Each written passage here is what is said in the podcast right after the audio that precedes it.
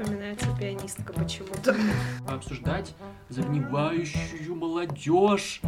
Пьет вот этот самогон, который пьет каждый человек, видимо, в Ирландии. Про жирных мамок, про гениталии. Понятное дело, что у барышни немножко крышу снесет.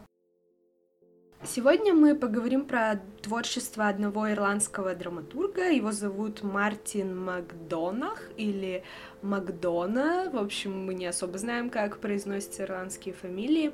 Вот, интересно, что этот драматург, между прочим, является э, режиссером и сценаристом таких известных, наверное, во всем мире фильмов, как «Залечь на дно в брюге», э, «Семь психопатов» и «Три билборда на границе Эббинга, штат Миссури». Господи, я произнесла это длинное название.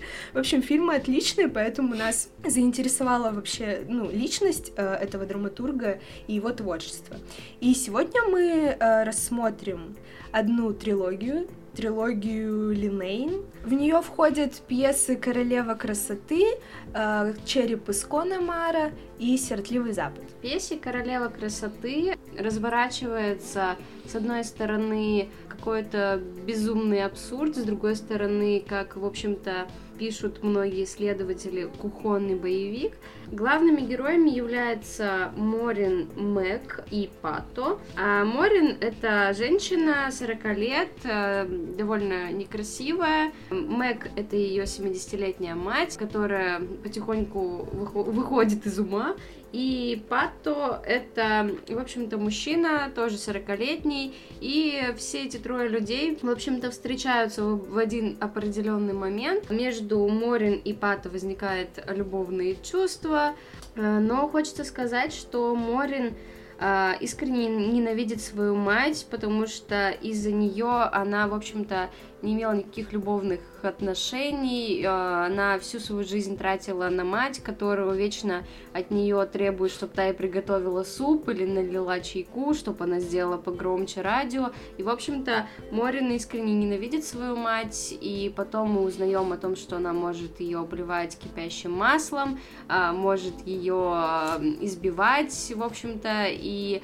в определенный какой-то момент, когда мать вот эта вот 70-летняя старушка э, встает на пути к счастью между Морин и Пата, она, в общем-то, не брезгует тем, чтобы мать свою убить, и, в общем-то, не буду говорить, к чему это приведет, действительно ли э, эта смерть как-то изменила ее жизнь или нет, об этом вы сами можете узнать, посмотрев спектакль или прочитав пьесу. Но я думаю, что закономерно будет продолжить следующей пьесы. Кстати, у меня возникла ассоциация. Тебе не кажется, что это похоже на сюжет пьесы Теннесси Уильямса «Стеклянный зверинец», где герои также ненавидят свою мать, хотят ее убить. Вот это вот отношения напряженные между родственниками, в общем-то, очень похоже. это похоже на самом деле на Уильямса, потому что там тоже изображается такая глубинка забытая, где люди э, максимально к друг другу плохо относятся, в, в принципе ведут себя как животные, которых интересует только еда, выпивка и секс. Я бы не сказала, что они ведут себя как животные, потому что, с одной стороны, Морин можно понять, когда ты всю свою жизнь кладешь, вот, так скажем, на то, чтобы заботиться о своей матери, а мать, в общем-то, этого не видит, и даже когда там у дочери какой-то просвет в жизни. Ну, то есть, блин, 40 лет она сидела около матери, кормила ее этим супом и так далее и тому подобное. Понятное дело, что у барышни немножко крышу снесет, учитывая, что как бы никакой благодарности в ответ нет. Вспоминается пианистка почему-то. Вторая пьеса по очередности называется «Череп из Канемара». Она посвящается Мику Дауду, который занимается тем, что выкапывает старые могилы около церкви, чтобы освободить место. Помощь ему дают э, молодого человека Мартина Хенлона, того еще раз долбая, которого главный герой постоянно обвиняет в гомосексуализме, в том, что он э, поджаривает кошек и, в общем занимается разными непотребствами. Все это выслушивает в первом действии подруга Мика, Мэри Джонни, которая приходит к нему, чтобы пропустить стаканчик виски и пообсуждать загнивающую молодежь, то, что нерелигиозные все вокруг, и вообще все они сгорят в аду. И, в общем-то, сюжет начинает двигаться тогда, когда Мик узнает, что ему надо будет в этом году выкопать на кладбище тело своей жены, которая 7 лет назад погибла при странных обстоятельствах. Официально все произошло в автокатастрофе, когда Мик был пьян и сел за руль. Но многие подозревают, что он на самом деле убил свою жену топором, а потом мертвое тело положил в машину и подстроил автокатастрофу. И, в общем-то, все эти подозрения до самого конца пьесы ходят за ним шлейфом и не дают ему спокойно спать. А дальше вы узнаете в процессе нашего обсуждения. Действие пьесы «Сиротливый Запад» происходит, ну, естественно, на западе Ирландии. Это какая-то забытая богом деревушка, где, ну, живут такие же малограмотные люди, деревенщины. Они очень много пьют, и там очень много насилия. Главные герои — это братья Колман и Вален, Вален. Ох уж эти ударения в ирландских именах, я не знаю. Пьеса начинается с возвращения их с похорон своего отца. Естественно, как вы уже догадались, один из братьев убил этого отца, о чем нам, в принципе, уже в первом действии заявляется. Э, кроме того, в пьесе есть отец Уэлш. Насколько я поняла, он так или иначе э, появляется в каждой пьесе этой трилогии, и, ну, интересен его образ потому, что он, э, несмотря на то, что он такой же потерянный, в принципе, человек, он очень много пьет, вот этот самогон, который пьет каждый человек, видимо, в Ирландии, э, ну, по крайней мере, в пьесах автора, он очень обеспокоен тем, что в его приходе уже там происходит в итоге к середине пьесы происходит три убийства, один суицид, и он э, не понимает, почему, почему, собственно, такое происходит в его приходе, и почему никто в этом на исповеди не признается.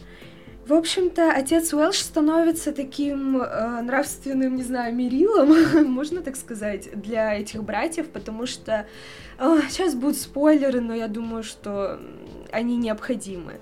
Э, отец Уэлш решает тоже покончить с собой. Кстати говоря, полицейский, о котором говорил Артем, э, Том, Том, как а, его? Томас Хэнлон. Вот, Томас Хенлон, он как раз-таки и является тем э, человеком, который покончил с собой. В общем, он просто от безысходности, наверное, от того, что ничего не может сделать с жизнью людей, которые проживают в его округе. Он просто э, спокойно пил на берегу, а потом встал и пошел в озеро, ну, до того момента, как его не скрыло полностью водой. Собственно, в этом же озере решает и покончить с собой отец Уэлш. Но перед этим он э, пишет записку братьям, в которой говорит о том, что я, скорее всего, ну, понятно, что это священник, а суицид как бы это огромный грех вообще, в принципе, для религиозных людей, и вроде как человек после этого попадает в ад, и отец Уэлш пишет в своей записке, что, э, возможно, если после его письма братья изменят отношения друг к другу, возможно, его там причислят к святым, и он не попадет в ад.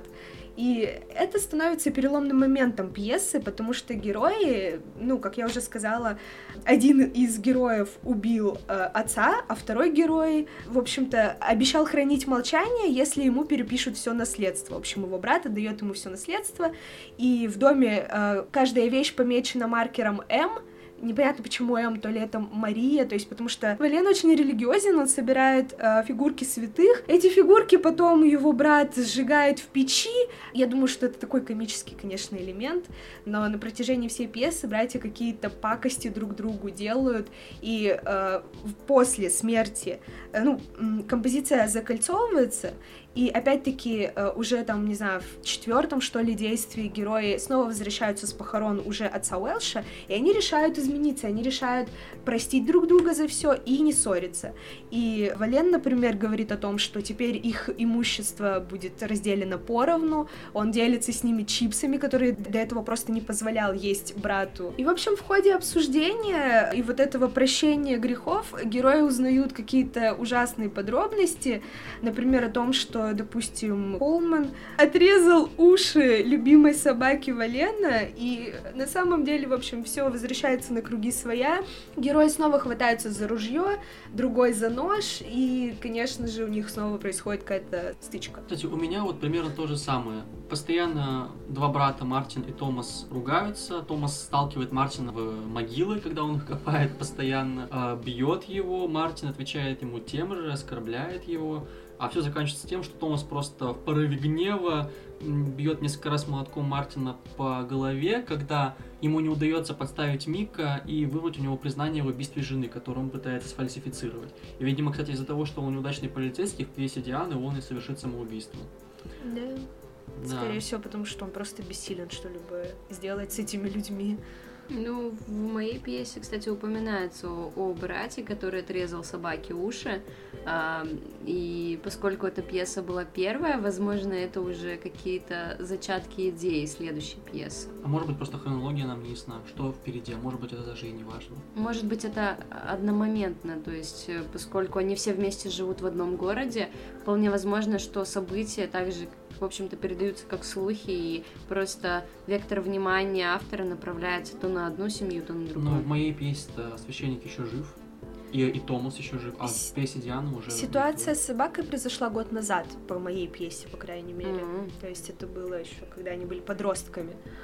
Интересно. Важно, что место действия этих пьес — это Западная Ирландия, а, как нам известно, это то место, где больше всего сохранились э, Культурные традиции. Сохранились культурные традиции этого народа. То есть там э, говорят на исконном кельтском языке, ирландском, который почти нигде не сохранился. Правда, не уверен, что это называется ирландским. На исходном диалекте. Об этом еще у Джойса в сборнике Дублинца говорится, что многие интеллигенты, которые хотят познать культуру своего народа, уезжают на крайний запад.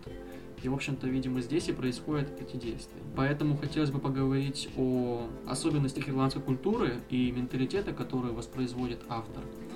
Кто-нибудь начнет?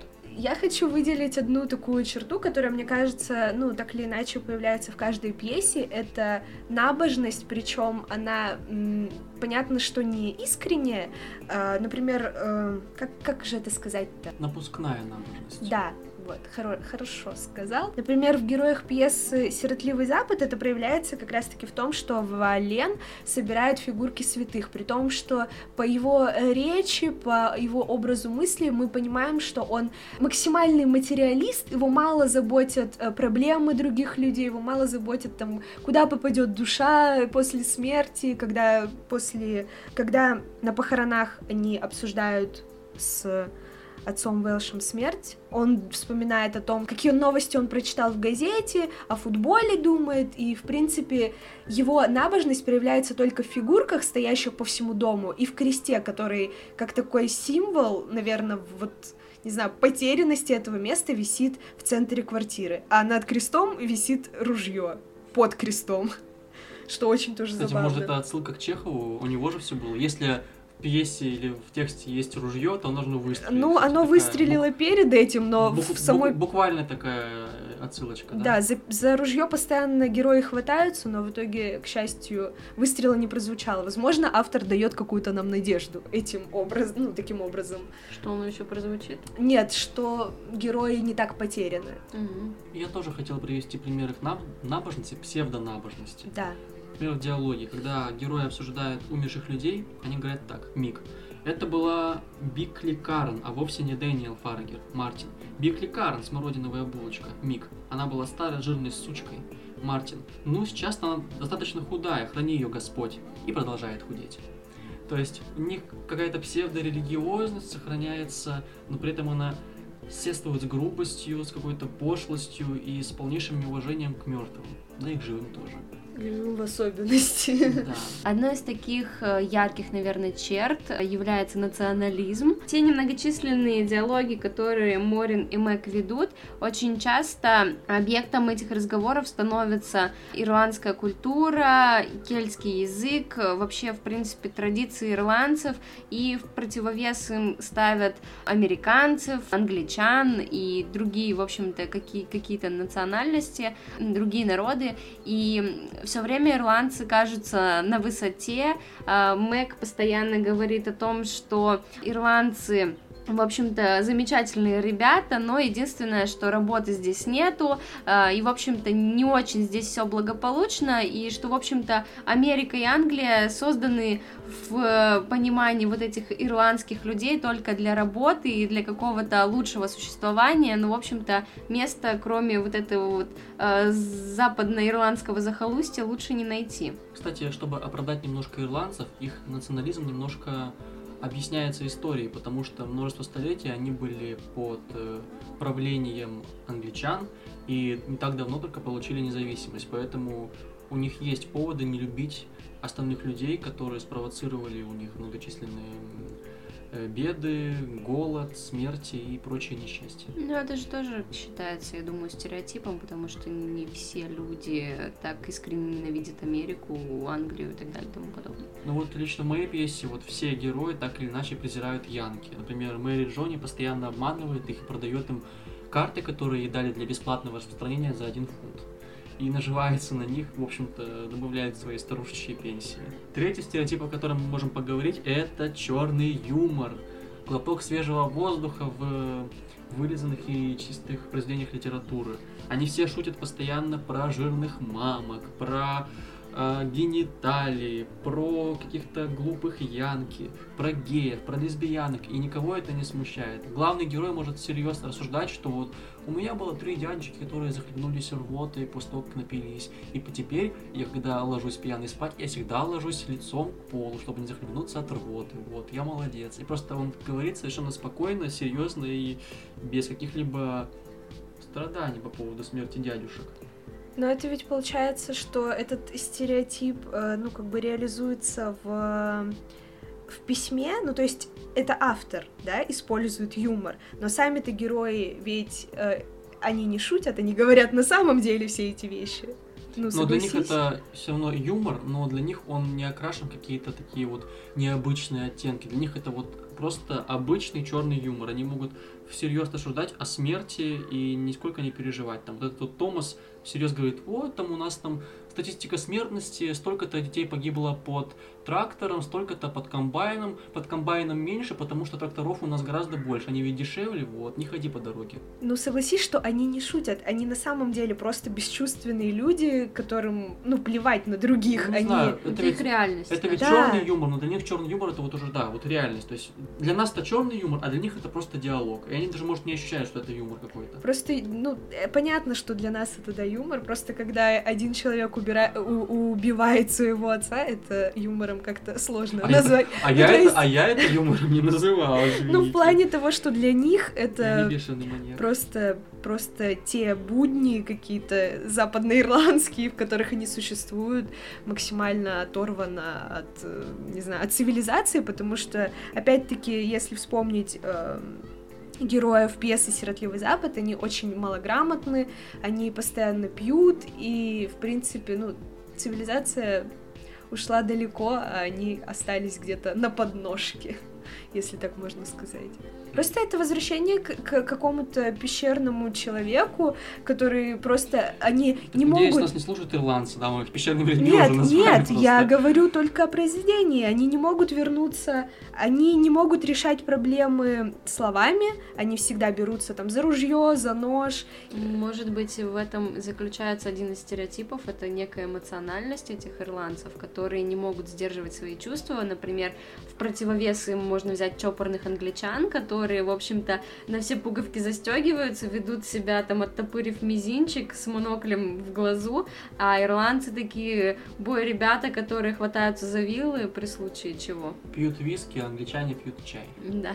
да а тут пьют самогон. А многие говорят, кстати, что ирландцы и русские это очень похожие народы. Вы слышали да. об этом стереотипе? Да? Я хочу сказать, что ну, наши слова не стоит так воспринимать всерьез в плане того, что для меня это все-таки эти пьесы это не э, социально-психологические психологический, где вот прям описывается. Ну, то есть понятно, что здесь все доведено до максимума, да, все какого-то гротеск, гротеска, да, и это, ну, скорее какие-то метафоры, притчи, может быть, потому что, прочитав свою пьесу «Сиротливый Запад», я вспомнила, не знаю, ну, то есть тут очень много библейских каких-то отсылок, таких нативных, скажем так, и, ну, можно вспомнить там притчу о Кайне и Авеле, например. Я тоже об этом подумал, да. Да, У меня да. тоже братья в раздоре. Вот, и я думаю, что, ну, опять-таки здесь э, священник становится таким, ис, искуп, как сказать, приносит себя в жертву, пытаясь искупить э, грехи этих братьев. Мне вот кажется, это очень странная жертва, то, что он именно убил себя, мне кажется, это очень эгоистично, потому что он не мог выносить весь этот ужас, и что сбежать от этого мира, как я это понимаю, приукрасив свою смерть, то вот, ну, если я умру, они не будут такими вот плохими. А мне кажется, что, э, ну, он, для, он это видел как э, какой-то, в общем, поступок, который должен выбить из колеи всех, в принципе, людей этого города и должен э, привести их, в общем, к чувствам. Возможно, после этого они действительно изменятся. И мне кажется, что автор все-таки оставляет на это надежду. Так они ведь не изменились в итоге. Они не изменились, но почему-то, почему-то вот по окончанию пьесы создается такое впечатление. Не знаю. Просто оптимист, Диана. Возможно, в этом проблема. Когда мы думали, что сказать про эту пьесу, мы пытались придумать, что объединяет их всех в одну трилогию. И, наверное, это фигура этого священника, да, потому что только она появляется в каждой пьесе и играет там более-менее важную роль, да.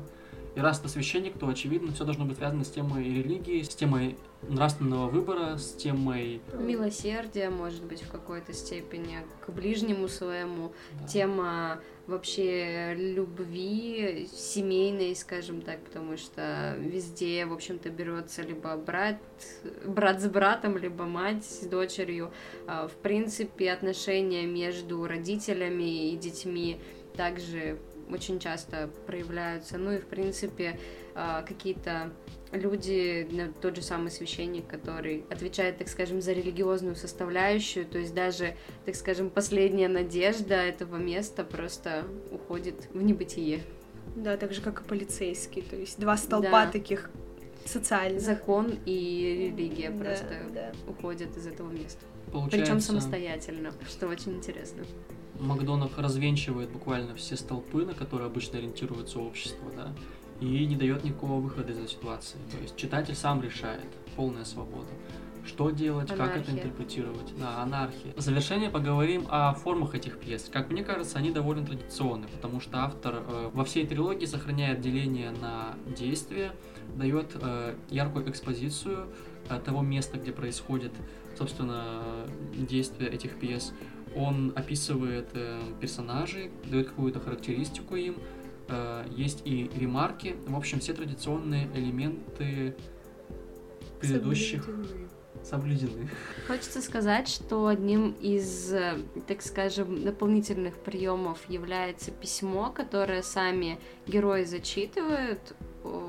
Во всех пьесах это есть или нет? В пьесе «Сиротливый Запад» это есть. Вот, и в пьесе Королева красоты тоже есть. Причем а, у меня даже не, не у меня, да.